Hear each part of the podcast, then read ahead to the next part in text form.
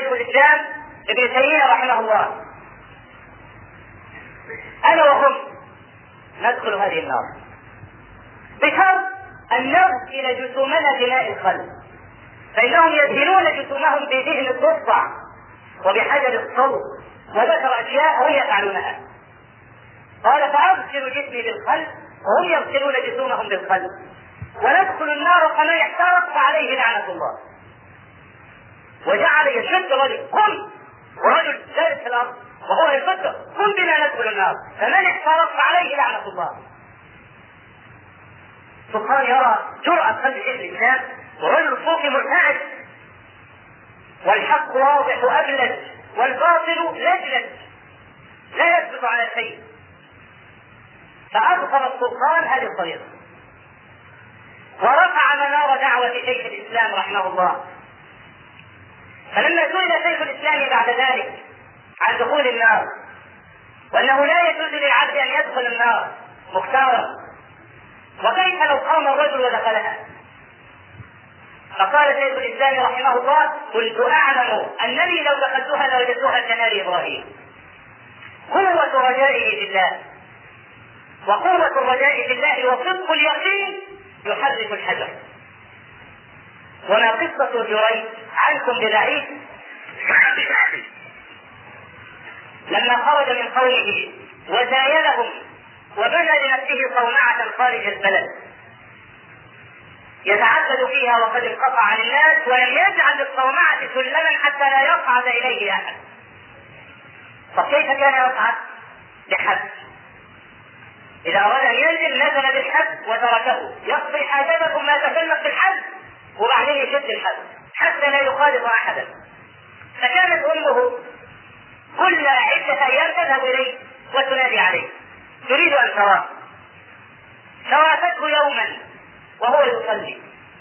فجعلت تقول يا جريج أجبني ووضع النبي صلى الله عليه وسلم يده على حاجبه يمثل أم جريج عند دعائها لولدها فقالت ابن جريج يصلي وسمع دعاء أمه فقال في نفسه ربي أمي وصلاتي أمي وصلاتي يعني أجيب أمي ولا اكمل صلاتي؟ فاختار صلاته على دعوة امي ورجعت الأم مشتاقة لولدها لم تره.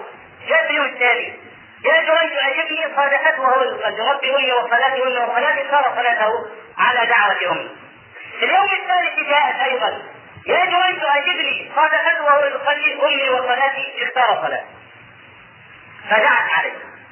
ألا يموت حتى يرى وجوه الميامين. وفي الرواية الأخرى حتى يرى وجوه المميتات اللواتي فر منهن. فر من فتنة النساء. فدعت عليه ألا يموت حتى يرى وجوه اللواتي فر منهن. تحدث الناس وإذا أراد الله شيئا هيأ أسبابه؟ تحدث الناس عن عبادة النويس ما أعجبه؟ كيف له الصبر أن ينقطع عن الناس وكيف له الصبر ان هو يعبد كل هذه العبادة؟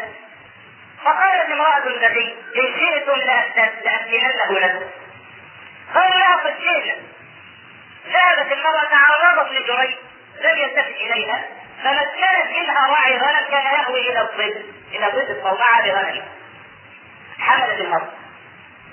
وصارت تمشي وكل الناس عارفين ان المرأة دي حامل من مين؟ من جريج. ادعت عليه قالت قتلته لكم. وهذا الولد منه سوت المرأة لما ولدت. وهنا كعادة اليهود أدركتهم بقى الغيرة على الشرع والدين. كل واحد أخذ الفات وراحوا لجريج وهم الذين قالوا لها إن شئت. رجل يصلي وإذا الرجل يفاجئ إن فيه أصوات تكفير. قطع صلاته ونظر فإذا بهم يكسرون الصومعة من تحت. هيجون عليه. قال ما الخط قال انزل يا فاس انزل يا ثاني أحببت المرأة كنا نظنك اعبدنا انت تدلى بالحبل وندى. أوسعوه لكما وضربا يا ثاني يا فاجر يا داعي. طبعا فضيحة جنازة جويد العادل. ذلك نسأل الله تبارك وتعالى أن يستر علينا خطيئاتنا يوم القيامة. فإن منا من يظهر النسك ويوم القيامة يكون فاجرا يتفرج عليه العباد كما قال صلى الله عليه وسلم يؤتى بالعالم يوم القيامة. فيقذف في النار فيدور حول أمعاءه لأنها تنزلق أقدامه من دبره. ويدور حولها كما يدور الحمار في الراحة. فيقول أهل النار يا فلان أولم تكن تأمرنا بالمعروف وتنهانا عن المنكر؟ قال كنت آمركم بالمعروف ولا آتيه وأنهاكم عن المنكر وآتيه لا يفضل كل البلد وقفت بقى على التصوير تتفرج على جريج من اللواتي وقفنا على قارعة الطريق الممتاز. فلما رآهن جريج وقد كتفوه من وراء وحين يقيم عليه الحد ما هي الأخوة اليهودية الورع اليهودي الكاذب نظر جريج للمميتات وتبسم. فاندهش الناس الإنسان في وقت تبسم. ده وقت إرهاق واضطراب فقالوا له مما تضحك؟ قال أدركتني دعوة أمي. ألا يموت حتى يرى وجوه المميتات. وراح بقى الملك القرية وورد في بعض طرق الحديث إن المرأة الزانية هي بنت الملك. شوف بقى العجب. يعني بنت زانية وتركها ويريد أن يقيم على الثاني بدعمهم. الحد. هلا اقمت الحد على المرأة أيضا؟ ويحك يا زهير كنا نظنك اعبدنا فأحببت المرأة. قال دعوني أصلي ركعتين. الإنسان اذا اضطر ليس له إلا الله ليس له إلا الله صلى ركعتين ثم قال ان الغلام جيء بالغلام الرضيع ابن يومين ثلاث فأخذه فنقشه في جنبه بأصبعه وقال من أبوك يا غلام؟ فقال الغلام الراحل ونطق ابن يومين وثلاثة. بريد جرت العادة. أن ابن يومين أو ثلاثة مجرد آدم عليه السلام إلى تمام جوزه ما جرت العادة بذلك. لكن صدق رجائه بالله انطق الغلام. وليس الذي عاين كالذي سمع. لذلك لما قلت شيخ الإسلام كنت اعلم انني لو دخلتها لوجدتها كنبي إبراهيم يقينه. بالله تبارك وتعالى. فلو جاء رجل على هذه الأسطوانة ونقشها وقال من رفعتي كاتب العقلاء يتهمونه في عقل. لكن صدق رجائه بالله قد ينطق له هذه الاسطوانه كما حرك الاخلاص الحجر الذي انتك على اصحابها ما من دابة إلا هو آخذ بناصيتها. إن ربي على صراط مستقيم. أقول قولي هذا واستغفر الله العظيم لي ولكم. الحمد لله رب العالمين له الحمد الحسن. والثناء الجميل. وأشهد أن لا إله إلا الله وحده لا شريك له. يقول الحق وهو يهدي السبيل. وأشهد أن محمدا عبده ورسوله. صلى الله عليه وعلى آله وصحبه وسلم. الموت أمام البلاء معادن. منهم من يدخل البلاء يخرج أكثر صلابة وقوة ومنهم من إذا دخل احترق. الفرق بين هذا وذاك ما عند هذا من اليقين؟ والصدق وخلو من هذا اليقين والصدق. إن الصحابة رضوان الله عليهم جاءوا إلى النبي صلى الله عليه وسلم كما يحكي خباب ابن الارد رضي الله عنه وهو ممن ابتلي بالله أشد البلاء. كان جالسا مع عمر بن الخطاب رضي الله عنه وعمر أمير المؤمنين. فقال عمر لا هناك أحد أحق بهذا المجلس من بلاد يعني ما هناك أحد أحق أن يكون خليفه المؤمنين لبلائه في الله تبارك وتعالى من بلاد فكشف خطاب عن ظهره. وقال انظر يا أمير المؤمنين فبهت عمر لما رأى ظهر خباب قال ما هذا؟ قال اشعلوا لي نارا عظيما وساوموه فابى فوضعوه على النار ما أطفأ النار إلا الدهن دهن الظهر ما أطفأ النار إلا وجف ظهري. شوف لما النار لا تنطفئ الا كان الدهن الظهر الدهن الخارج من البدن. ابتلي بالله أشد البلاء وصبر وكانت العاقبة له كما كانت لسائر المؤمنين. هؤلاء لا يجعلون عذاب الله كعذاب الناس ابدا.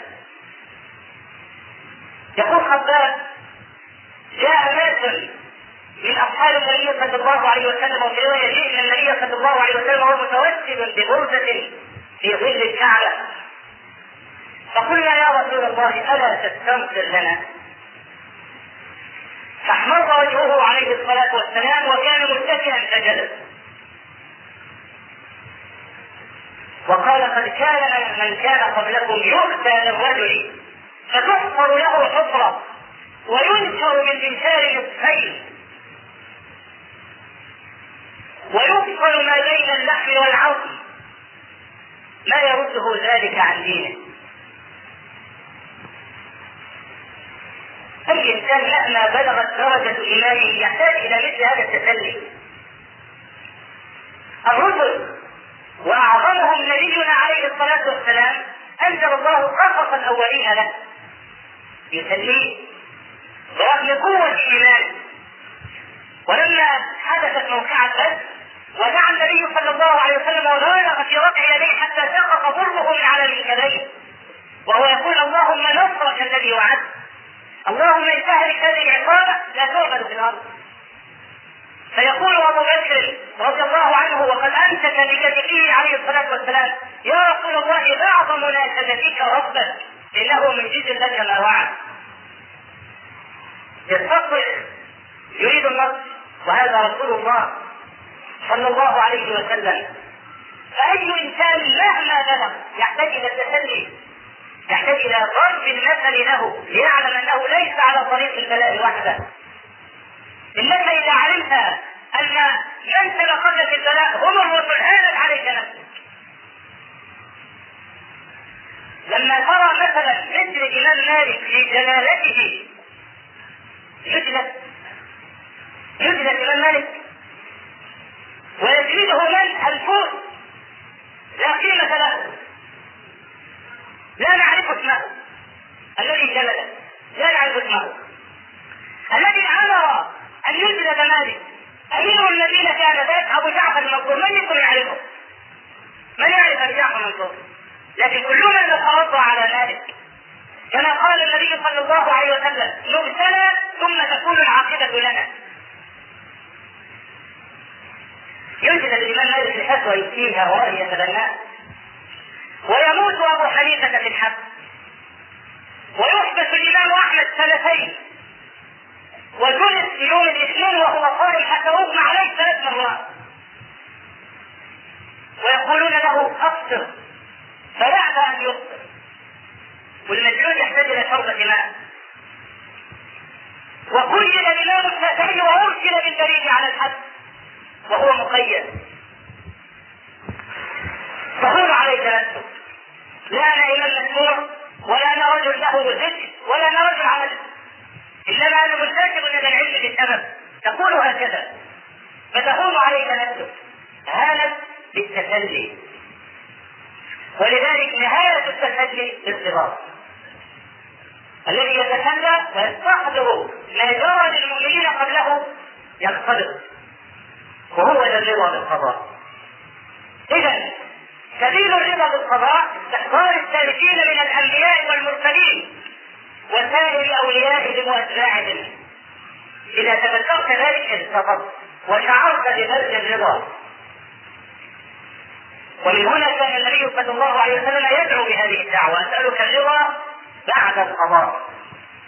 إن عائشة رضي الله عنها وهي من هي إيمانا وثقة وجهدا وقربا لما حدث حادثه الافك وقالت فظلت يوما وليلة أبكي حتى ظننت أن البكاء فارق كبدي قالت فاستأذنت علي امرأة من الأنصار فدخلت فأذنت لها فدخلت تبكي معي.